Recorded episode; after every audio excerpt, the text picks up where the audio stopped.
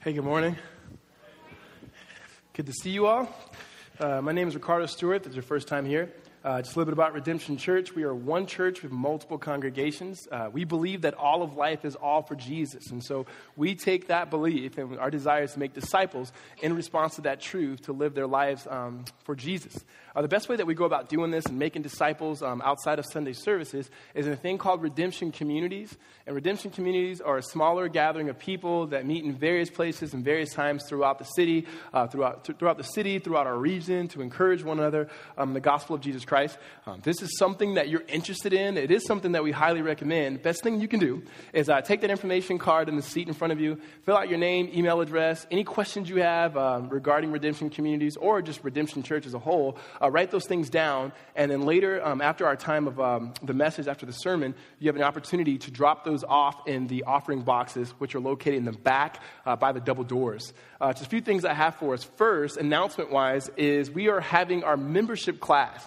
Um, we said uh, a few weeks ago that we want this to be the biggest membership class, and I think it will be. So if you've been coming to Redemption for a few months, or this, today's your first day at Redemption, and you want to learn about Redemption Church, um, I highly recommend that you attend the membership class. It starts this Wednesday, um, and then it also it will conclude next Wednesday, 6:30 p.m. to 8 p.m. here in this room. There is childcare for that, and you can sign up online at redemptionaz.com, um, or you can just go to the Connect desk and sign up in the back on your way out. So we're encouraged. Um, hope to see you all there. We'll have a great opportunity for you to hear about the doctrine and philosophy of our church, as well as an opportunity to engage with uh, with the various elders here um, at Redemption Tempe.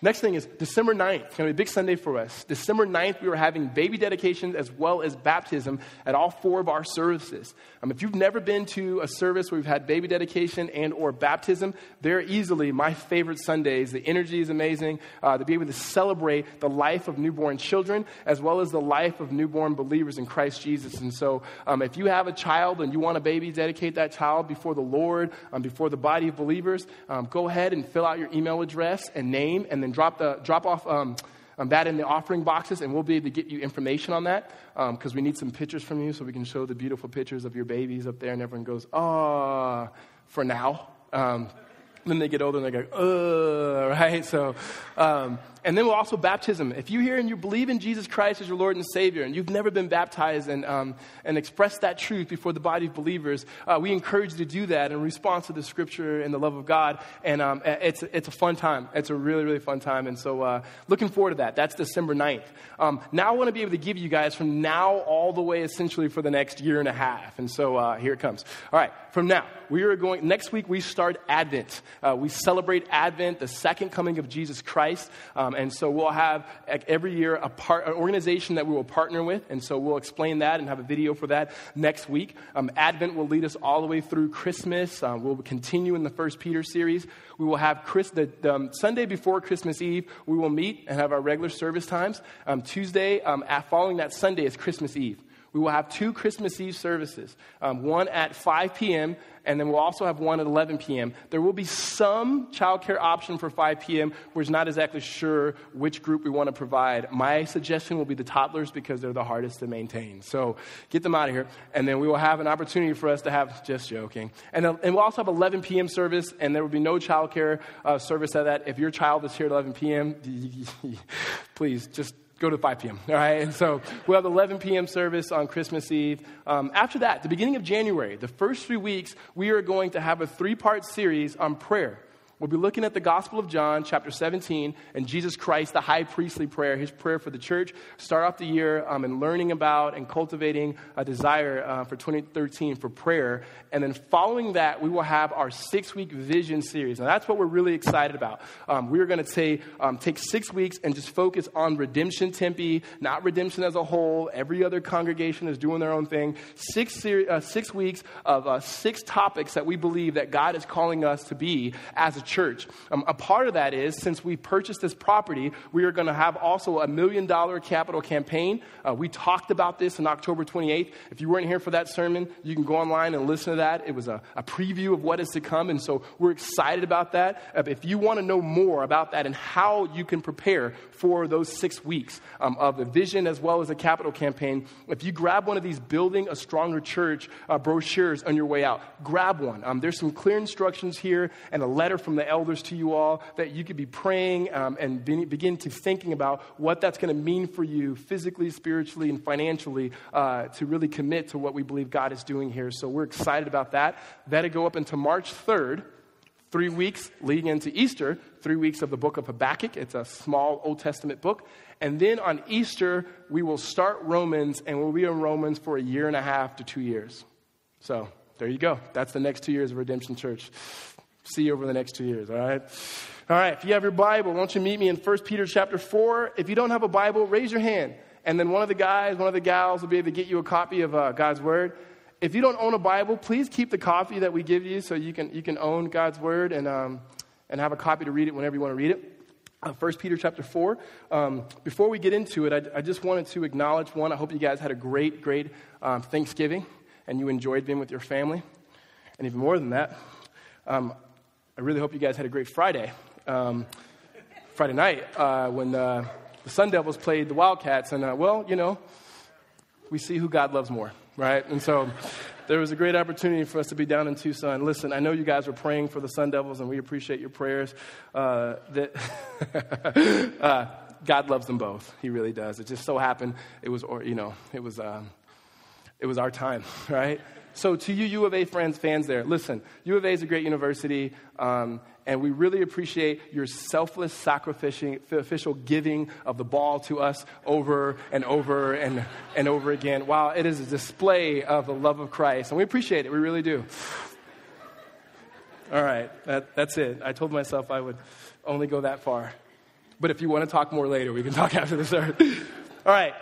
1 Peter chapter 4. Um, if you have been tracking with us, this letter that Peter is writing here, it is a letter that the theme is that Christians, people who believe in Jesus Christ, um, people who follow Christ, will suffer. From chapter 1, he talks about trials that will happen. Chapter 2, he calls us to holiness. And as we pursue holiness, we see that there's going to be more trials. Chapter 3, more suffering. And now, after talking about suffering, Peter's not done um, with suffering, but he's saying now this particular suffering, uh, suffering in response to the gospel of Jesus Christ.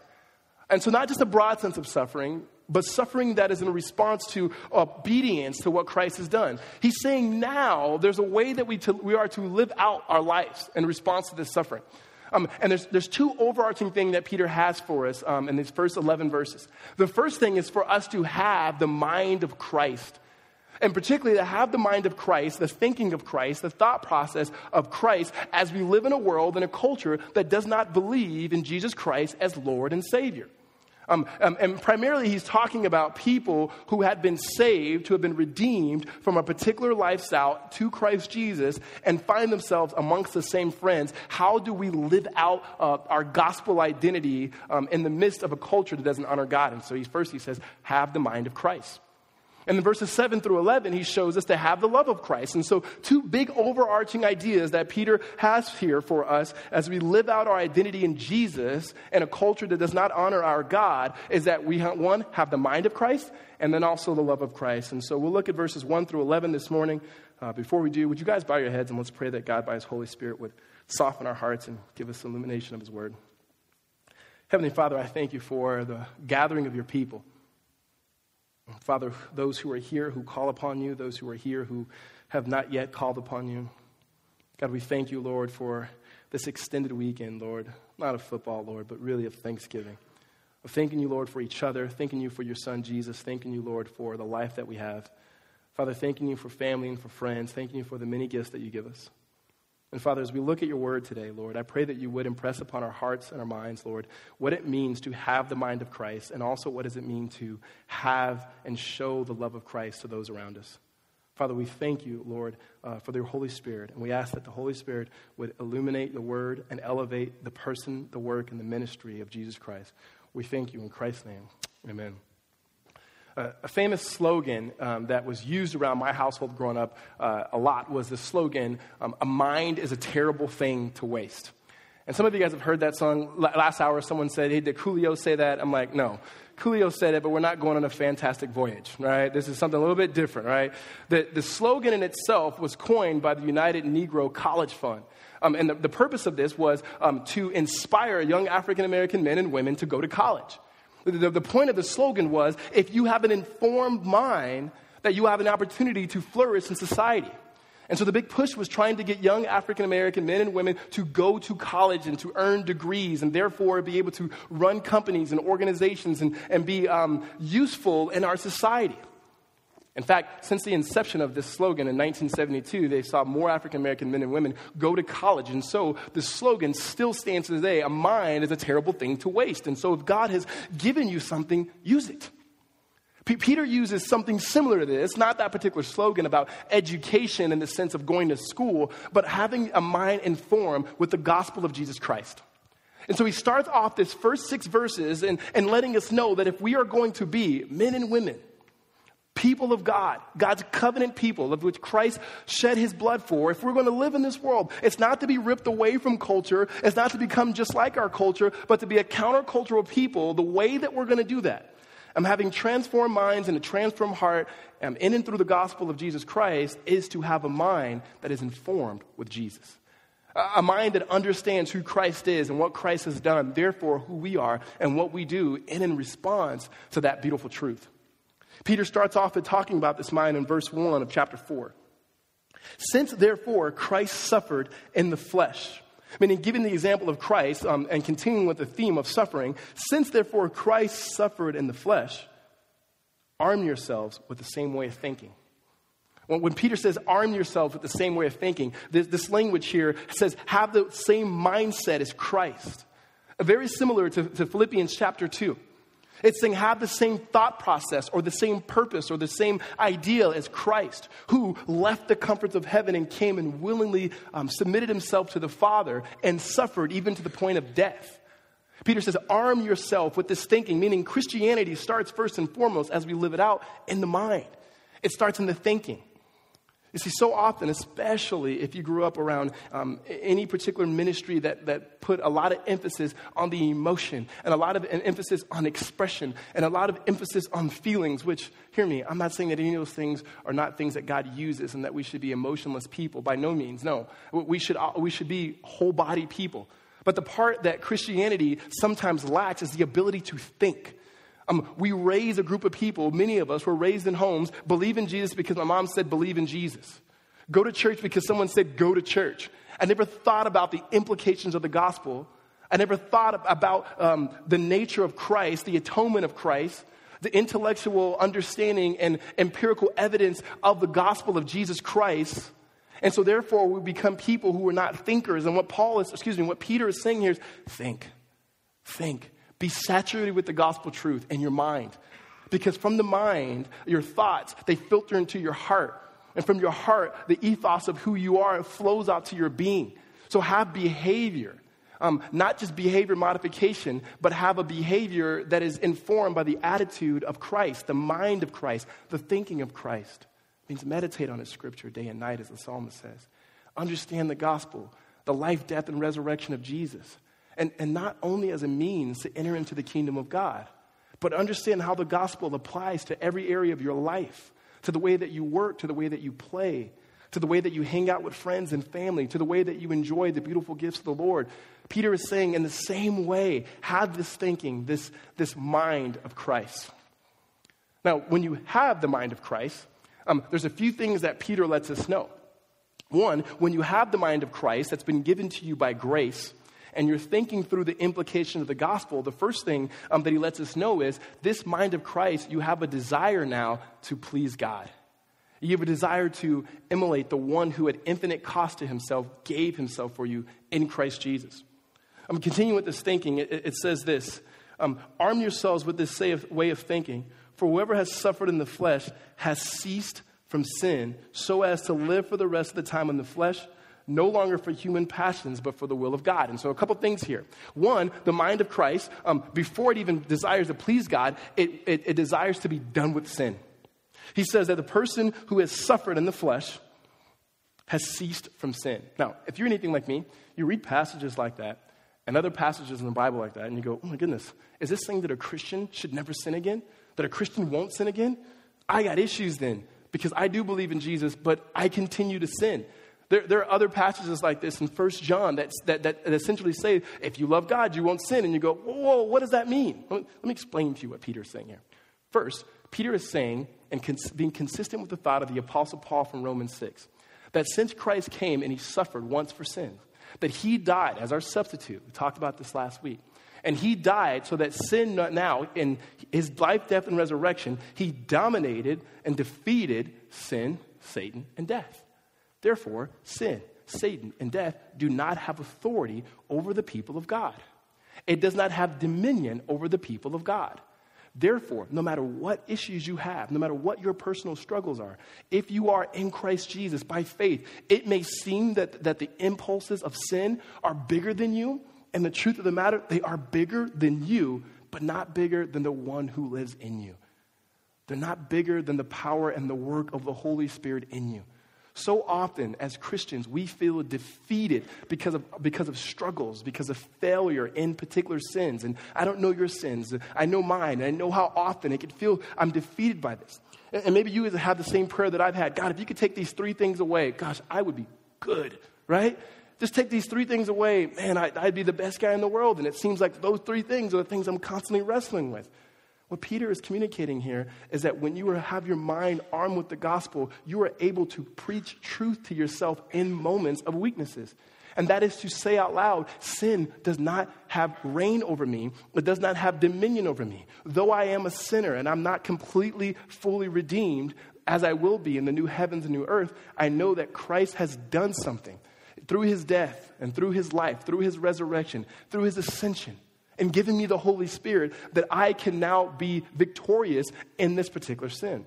Sometimes it takes longer than others, but that's, that's the beauty of the gospel. The next part that Peter is talking about when it comes to be ceasing from sin is that when you begin to suffer, and the suffering that Peter is talking about here is a suffering for obedience. When you find yourself choosing to obey God as opposed to choosing to obey sin. Um, choosing to obey God and choosing to, um, to obey sin shows that you have a desire to worship God. Like Christ, who willingly submitted himself to the authority of the Father, you too now willingly submit yourself to the authority of the Godhead Father, Son, and Holy Spirit. Thus, showing that you are worshiping God and therefore not submitting to sin. And, and, and, the best way to think of this is um, the more that you draw near to God, the easier it is for you to say no to particular desires and to sinful impulses. Um, for me personally, when there's a struggle of sin in my life, the verse that I go to is James chapter 4, uh, verse 7 and 8. It says, If you resist the devil, he will resist you. If you draw near to the Lord, he will draw near to you.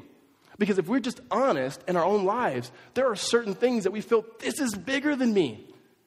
And what happens is we let it filter in our head and ruminate in our head as opposed to speaking truth in that moment. Having a mind of Christ is able to be done with sin because it understands the truth of Christ in that moment. The promise that James gives us, as James chapter 4 it gives us, is if I continue to say no and resist the enemy, resist temptation, resist sin that's within me, um, the easier it is. It becomes a rhythm, it becomes a discipline. The more I'm able to renounce that, um, the easier it is for me to do it. And on the flip side, the way that I'm able to, the more and more I draw near to the Lord, it's a promise. It says if you draw near to God, He will draw near to you. Because what sin does naturally is Sin turns your eyes on yourself, it makes you selfish. It makes you use the good gifts that God has given us, whether relationship, um, whether, whether technology, or whether it be intellect, whether it be good drink, good food. It makes us take those things and use them to satisfy ourselves. And we're drawn to the Lord does, we get to draw near to the Lord, see who He is, and take all of those things and use them in such a way to enjoy Him and bring glory to His name. So when we have the mind of Christ, we realize we don't just remove ourselves from things. We understand those sinners in the midst of a sinful world that we now in Christ by the power of the Holy Spirit have the ability to choose God over sin. And that should be a powerful truth for us to understand that. So, so not only does the mind of Christ give us, give us an understanding that we cease to sin, but it says in that we desire to please God. Um, when, it, when it continues here from verse 2 to verse 3, it says, So as to live the rest of the time in the flesh, no longer for human passions, but for the will of God. The will of God, the, the word will there is a Greek word thelema. It, it means pleasure, to please God. that our desire now in obedience and response to Christ is to please God, that God is pleased with us through obedience. Our obedience doesn't earn our favor before God. Um, Christ earns our favor and gives it to us freely. And now, in response to that good news and that grace, we desire now, um, we desire to give our whole bodies, our whole life to Him. And that now is pleasing to Him. This is, comes from flowing again, having the mind of Christ, the mind of Christ that renews our thinking as, as, as Paul talks about in Romans chapter 12, verses 1 and 2. Do not be conformed to the pattern of this world, but be transformed by the renewal of your mind, that you may know the good and perfect and pleasing will of the Lord. This is the thought process here. Understanding the truth of Scripture, thinking about it, and then applying it. So we are now ceasing from sin. Um, we are understanding to please God. And the next thing it says is that we're done with our past life. Here, here's what Peter continues to say here. Verse 3 for the time that is past suffices for doing what the Gentiles want to do living in sensuality, passions, drunkenness, orgies, drinking parties, and lawless idolatry. Now, now, Peter is saying, here's the context that he's saying that he wants us to have this mind of Christ in. But particularly here, he's talking about people who do not believe in the same God in which we believe in.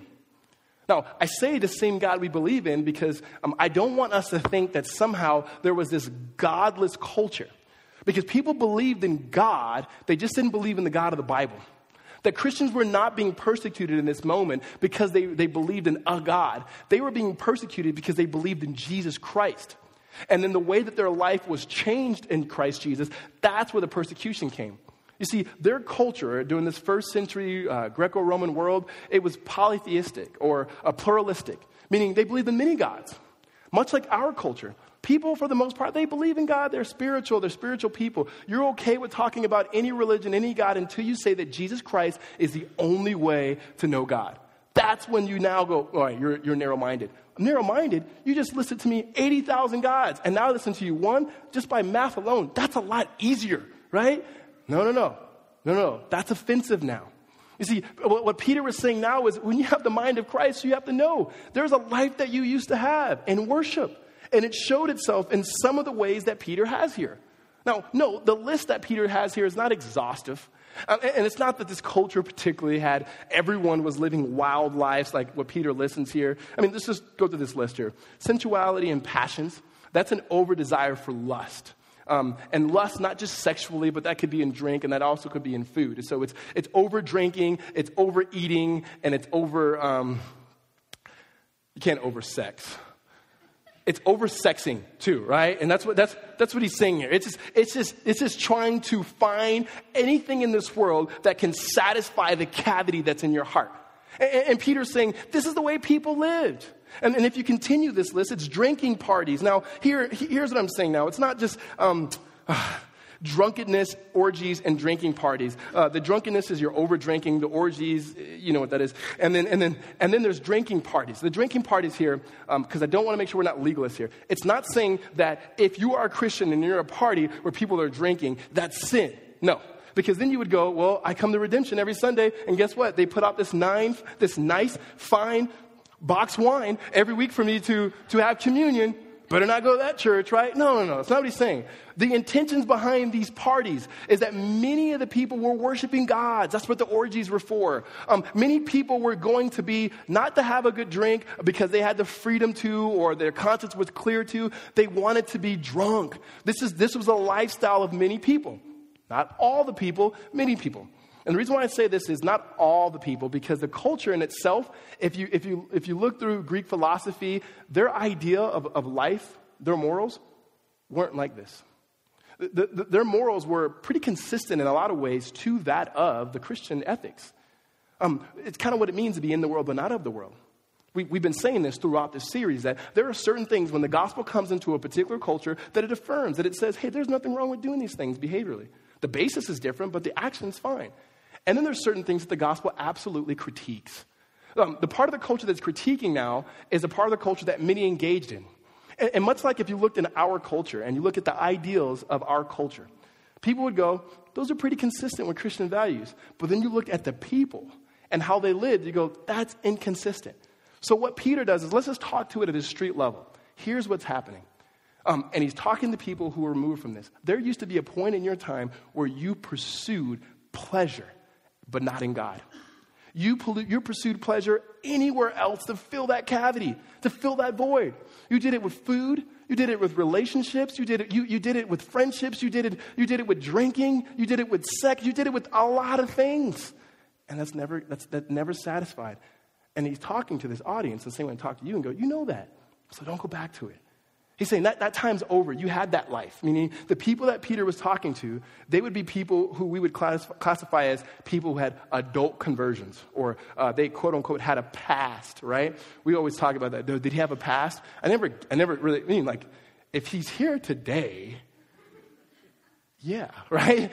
I, past, past usually means someone, you did these particular type of sins. And, and Peter's saying that's not what you should be anymore. Meaning, you, you shouldn't have those same names that maybe they had for you in college. Like, your nickname shouldn't be Frank the Tank anymore, right? You're Frank the Usher now, right? I mean, there's a, there's a redemption process that is, is happening and has happened in your life. And he says the time for that, it's done. Like, you're, you're done with that.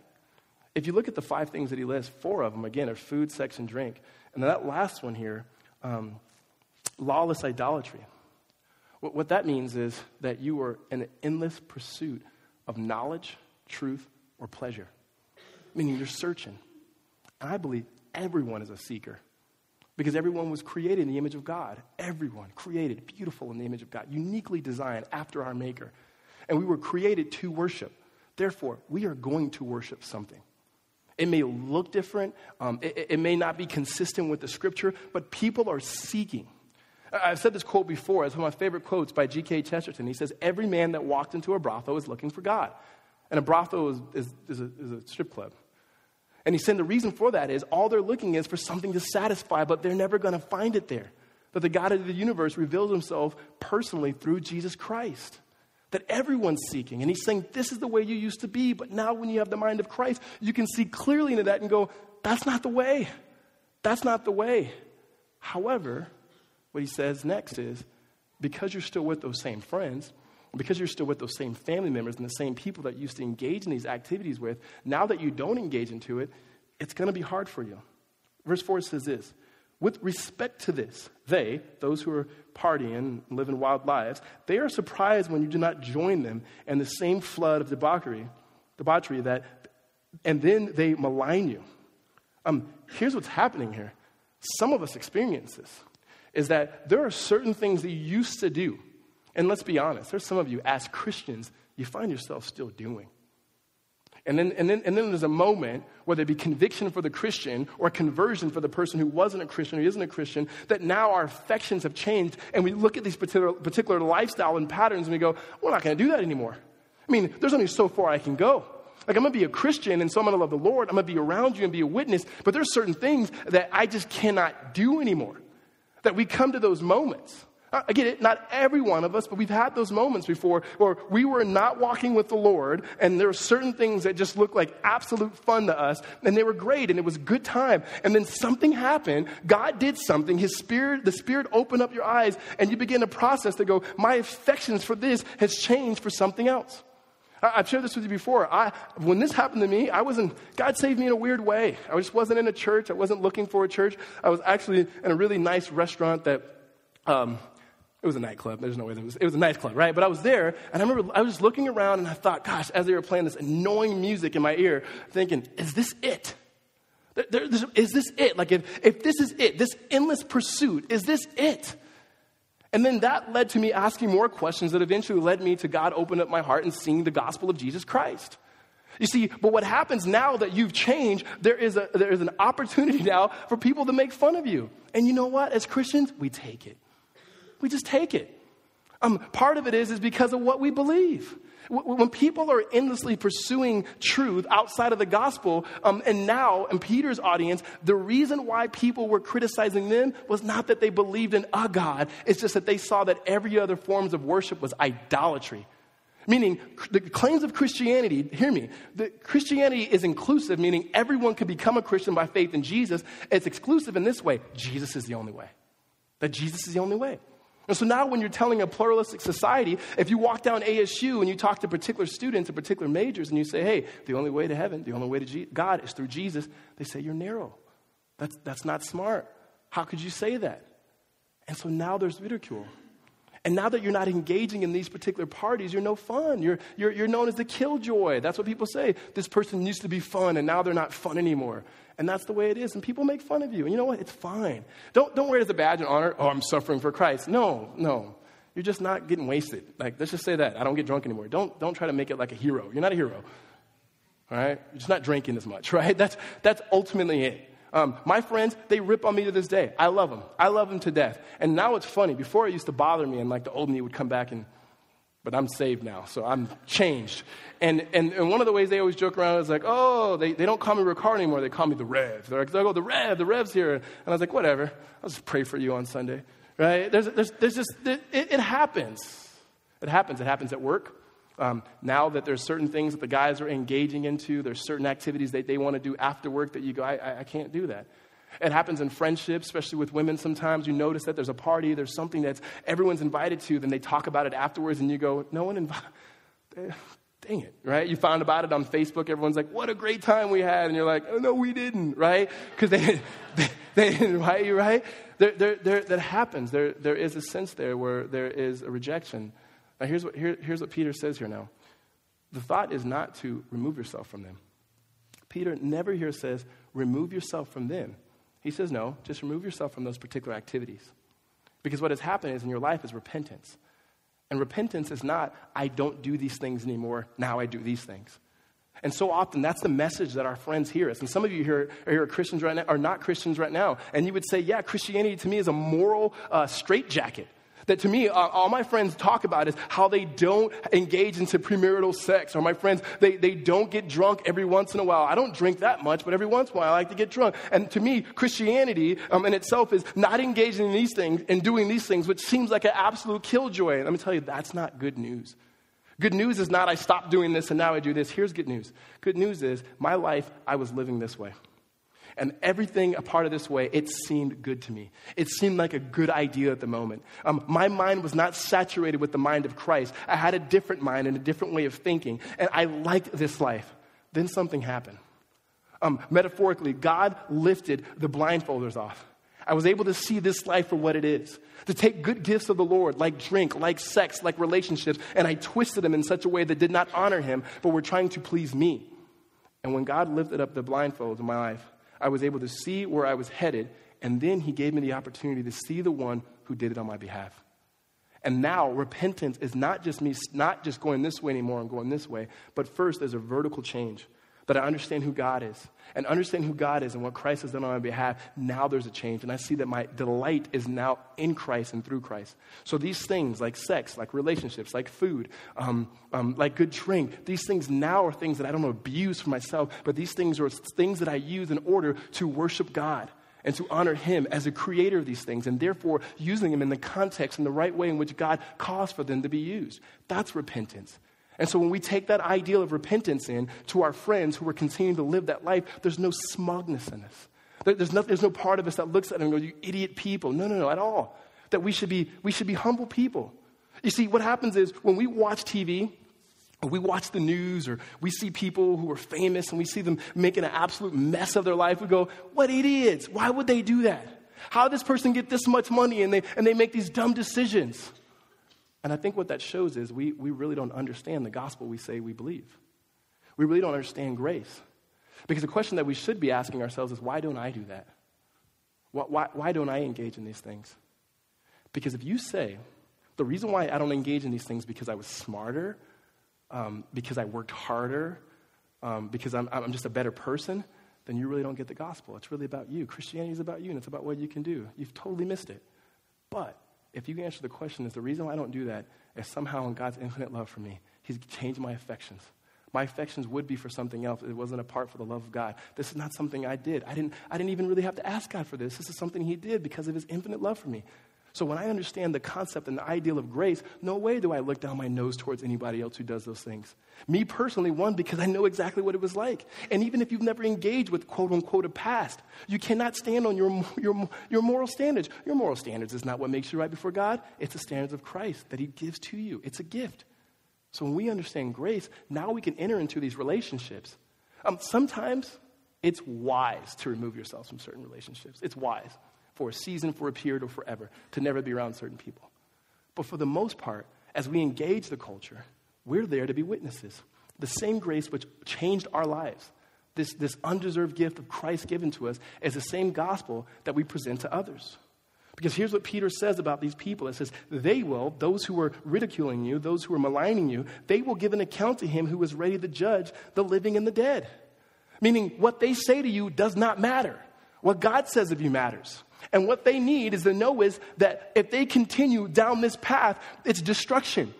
Um, the blindfold is on their eyes. And I'm not just trying to speak to you, those of you who are not Christians, as, as, as belittling you. I'm saying we all were born with blindfolders. God has to do something. And if not, there is destruction and there's judgment. And so God has us here, the people of God here. He's left us here. He didn't just rip us into heaven. We're here to be conduits of this grace, to share this gospel. In fact, is what he says in verse 6 For this is why the gospel was preached, even to those who were dead, that though judged in the flesh the way people are, they might live in the spirit the way God does. When it says to those who were dead, he's talking to an audience of people who's saying the people who believed in Christ before they died. That though they were judged, they died because of sin, we're all going to die, that they will now be raised in the Spirit, and one day they will have a, a new body um, in the new heavens and the new earth.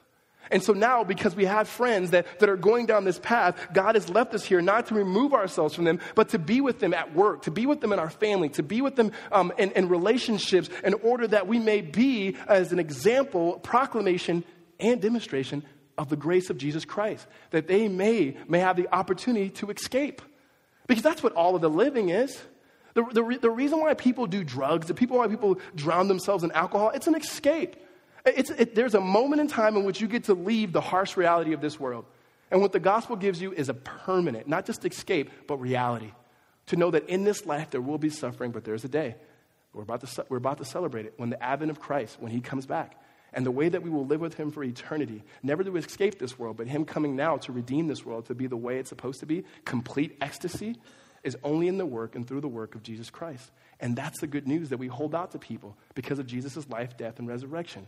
When we arm ourselves with the way of thinking of Christ, have the mind of Christ, not only do we begin to draw near to the Lord and resist sin, but with our friends who continue to live, our family members who continue to live, and coworkers who continue to live in that way, we are an example of Christ even though we suffer. Just look to Christ on the cross. He suffered for his friends. He says, Father, forgive them. They know not what they're doing. And he absorbs the suffering in order that he may extend, grace. We too, in response to our Savior, we absorb the suffering, no matter what the words may be, in order that we may extend grace. Amen? Peter wraps up the first six verses and talking about the mind of Christ. And in verse 7 through 11, he transitions from talking about the mind of Christ that we are to have in the midst of suffering to the love of Christ. So the first context against people who do not believe in the gospel, and the second context is a group of people who do believe in the gospel. Um, so the, the covenant community, the church, the people of God, having the love of Christ. And here's what Peter says in verse 7 The end of all things is at hand. Therefore, be self controlled and sober minded for the sake of your prayers. Here's what he's saying now um, the end is near. Peter's not saying judgment day is coming right away. He's saying, in the full scope of the gospel, everything has happened for consummation to be on its way. Meaning, Christ has come, he's lived the life that we should have lived, but didn't. He's died the death that we should have died, but now don't have to. Um, he was raised on the third day. He ascended to heaven. He sent us the Spirit um, in Pentecost, and now the Spirit, which is evidence of the new life, is at work in the bodies of believers. The gospel is going forward. People are believing in Jesus, and God is going to consummate or restore all that was broken.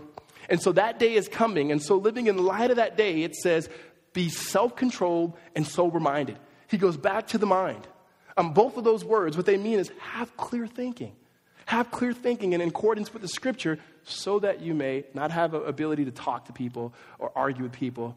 He says, so that you may pray for the sake of your prayers. P- Peter's saying, the people who malign you, be ready to pray for them. The people who give you a hard time, be ready to pray for them. That the people of God should not be an argumentative people. Um, by no means should we be passive and be a pushover as well. No way. But we should pray. We should be active prayers. One, of my favorite stories in the Bible is in Luke chapter 18. It's the story of the persistent widow.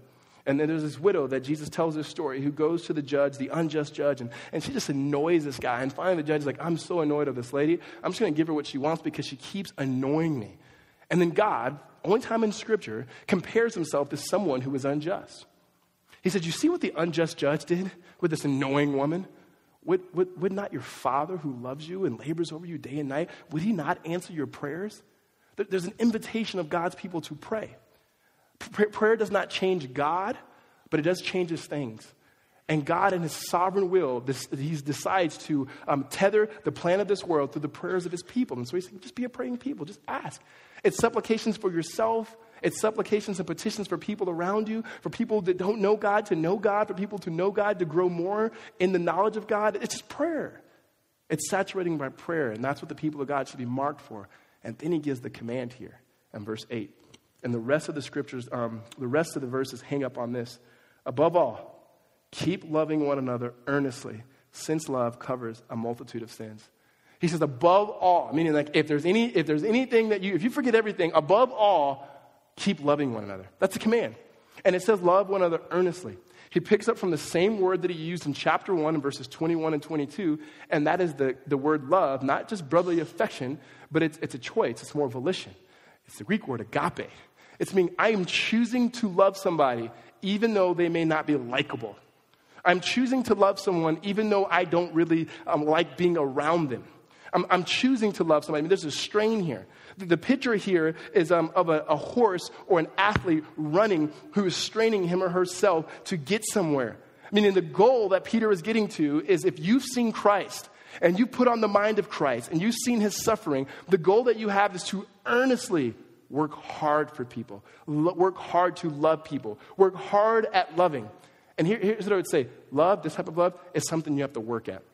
It, it is a choice. It's choosing to love people not like you. It's choosing to love people who absolutely annoy you. Here's, here's just the reality there will be people in this life who annoy you.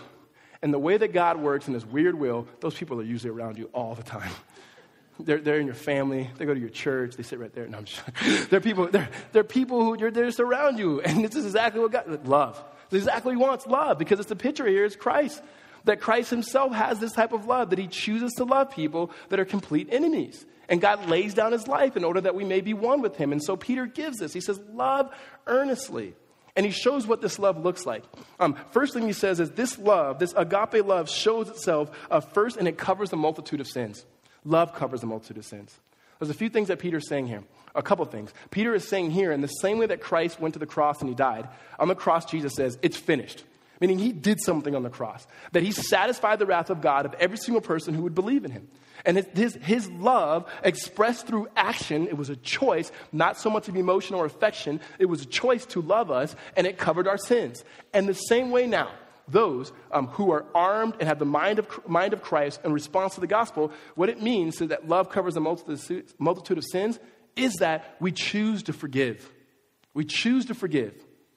Um, we choose to think the best of people couples, married couples, people who want to be married people, people who, people, right? Choose to think the best of people and choose to forgive. You choose to forgive. No matter, I choose to forgive. Um, choose to forgive. Let me tell you what this doesn't mean. Choosing to forgive does not mean choosing to excuse. Love, forgive, not excuses. What we do often as Americans, as Christians, this church, is we say things, someone sins against us, and they go, Oh, I'm sorry. And you say, Oh, it's all right. Oh, it's all right. Never, no, no, don't even worry about it. Hey, don't even worry about it. That's not forgiving, guys. That's excusing. And that's not the love that, that Peter calls us to here. When it says love one another earnestly, that means it's going to be some effort, it's going to be some exertion, there's going to be some pain here. Because choosing to forgive, anyone here is married, you know exactly what I'm talking about. Choosing to forgive is saying, I'm willing to absorb whatever pain that you afflicted upon me, and I'm choosing not to treat you as your sins deserve. I'm choosing not to bring it up to you. I'm choosing not to bring it up to other people. I'm not choosing to relate to you because of what you've done, but because love covers a multitude of sin. In response to seeing how God has forgiven me, now I'm going to forgive you in that way, and it's painful. Love forgives. It doesn't excuse. Sometimes we just let people off the hook, um, meaning, oh, oh, no, no, it's okay, it's okay. And it's not okay because you've never dealt with it. We are known for people not dealing with things. When it says love, love covers a multitude of sins, it doesn't mean that there's no, there's no conflict. It doesn't mean that there's no uh, confrontation. No, no, no. It calls us to healthy confrontation, but it's having the choice to go, I'm going to forgive you. No matter what you do, I'm going to forgive you. And I'm going to believe the best about you. I'm going to believe that you didn't mean to do that or that you don't want to do it again. I'm going to believe you. I'm going to take you at your word. And the reason why we know this is painful, because the most forgiving person of this world who absorbed sin for us on the cross, he shows it. He bled for us. And that's the life that Peter is saying to have. That you're choosing to, to let love cover a multitude of sins. And gosh, this is hard. This is really hard. This is not easy. This takes work. Again, um, all you have to do is be, live with somebody. You don't have to be married. Just, just live in the dorms. You don't like people you live with. You're usually not friends after that. And then you get married and you go, okay, I can't go anywhere. You can't go anywhere. We have to figure this thing out. Who's going to win? It's like a wrestling match, right? You have to choose to forgive. Mm, the, the, the, next thing it has, not only is love show, cover a multitude of sins, but it says show hospitality to one another without grumbling, meaning love invites people in. And not just into your home here. Um, certainly, the Bible says feed people, care for people, share your things with people. But you don't have to have a home to show hospitality. Um, you just need to be a person who gives yourself. That the picture here of hospitality is that you share with whatever you have. That you open up your life, you open up your home, you open up your pocketbook, and you're a giver. That you give yourselves to people. And it says, do it without grumbling, which I love that it has that there. Uh, do it without complaining. Because one of our pastimes as Christians is to complain. We complain about anything. Oh my gosh. We'll complain about any, I complain about anything. Yesterday I walked outside and I go, gosh, it's hot right? And it was like 85 degrees or something like that. And it's like, you know, three months ago it was 90,000 degrees, right? And I'm complaining now about 85 degrees. Um, we will complain. Um, some of us have people in our house, and most of our redemption community people, uh, community leaders, you know what I mean. We every Tuesday, my wife and I have probably 30, 35 people in our house every Tuesday, and it's great. We believe we have the gift of hospitality, and everyone comes in, and everyone hangs out, and everyone eats, and kids are running around. It's a lot of fun. And as soon as they leave, I'm like, oh, I can't believe they broke this. I can't stand them. Hope they never come back again hope they go to another church. No, I, there's, there's a, but there's, there's a complaining part about it. Peter, Peter is saying, no, no, no. Um, choose not to complain. Give yourself. When Christ went to the cross on our behalf, there was not complaining, that he, that he lowered himself, he emptied himself, and he submitted to the Father, saying that's the type of hospitality that you should have, that you should welcome people in, to share your things with them. Um, Peter moves on here, not from just talking about complaining. In verse 10, he says, As each has received uh, a gift, use it to serve. So love serves. Um, to love one another means to serve one another as good stewards of God's varied grace. Whoever speaks, as one speaks the oracles of God. Whoever serves is one who serves by the strength that God supplies. So here's a picture Peter's painting here. He's talking about spiritual gifts. Um, and spiritual gifts are, are, are gifts that the Lord gives by the Spirit to his people. And so, if you're a Christian and you believe in Jesus, you have a spiritual gift. Um, in fact, I would say you probably have a gift mix, meaning there's a bunch of gifts that you have that are all mixed together. And people want to know, how do I find my spiritual gifts? I took this online um, survey and it says that I have the gift of prophecy, and I'm like, do it. Right? right now, it'd be great. Now, listen, here's how you want, you want learn your spiritual gifts start serving. Um, worship and serve. Two ways. Start worshiping. And I'm not just talking singing, though, please, by all means, sing. Um, I'm talking giving yourself to God in all areas. And take those particular gifts that God's given them and use. And sometimes your gifts won't be expressed in a Sunday service. And then the reason why we only think um, the gifts are expressed at a Sunday service, that means we think that um, the only gifts are serving people and preaching God's word, when there's tons of gifts. When you read in Corinthians and you read in Ephesians and you also read and um, in Romans, you see there's a ton of gifts, and I don't even think those lists are exhaustive. I mean, there's plenty of gifts. Some of you have the gift of teaching, and you have the ability to take things and, and make them real for other people. Sometimes that shows itself through preaching God's word. Sometimes it's in the context of a small group. Sometimes it's in public school, that you're just a great teacher. Some of you do have the gift of service, but the way that you have gift of service may be different than what you think. Some of you are great at serving people at work, um, meaning that you create some of the best goods to serve the, the broader community. Um, some of you may have the gift of administration, which I think is amazing because I don't have that, and that you organize things and you love it. Weird, right? And there's something about you that you love doing it. Whatever the gift may be, you take those gifts and they're not yours.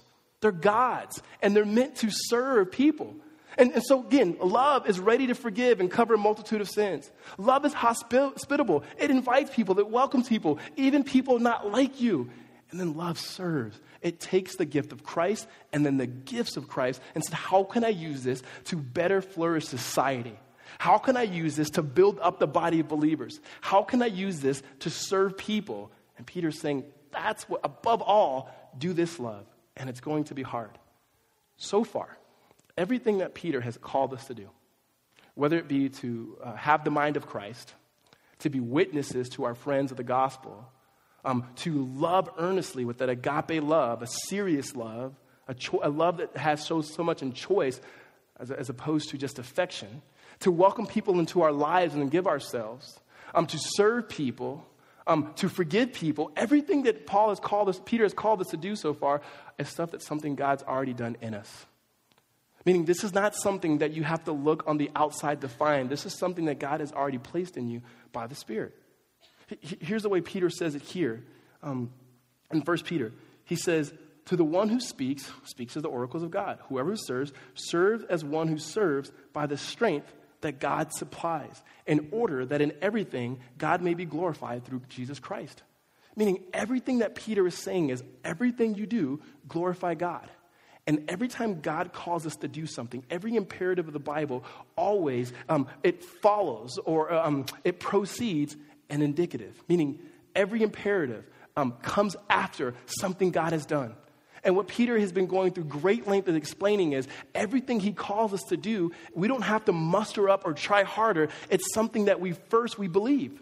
Um, it, it first comes in who we are as opposed to what we do.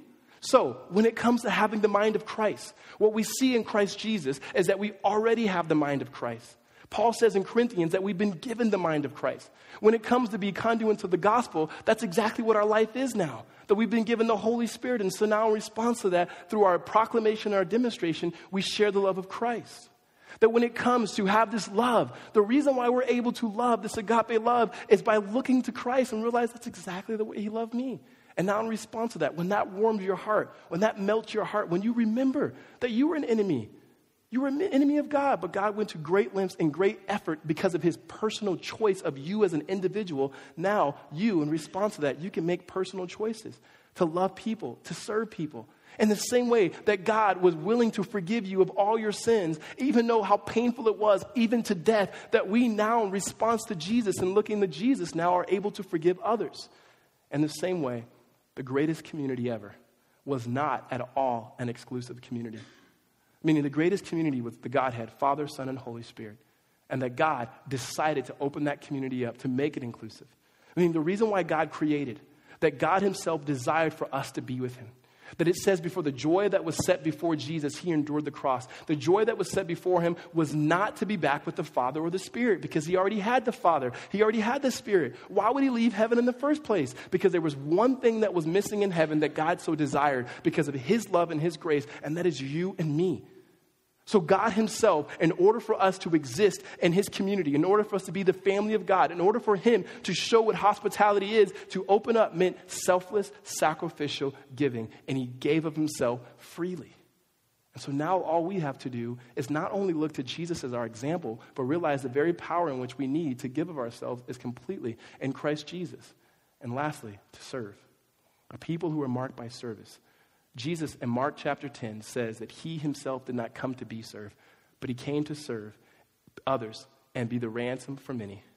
The way that we will have our joy, the way that we be able to most glorify God is looking to Jesus not only as a way to do it, but also his life as the means and the very power to be able to serve in a way that is selfless, that is sacrificial, that is equipped by the mind of Christ, and shows and expresses the love of Christ. Amen?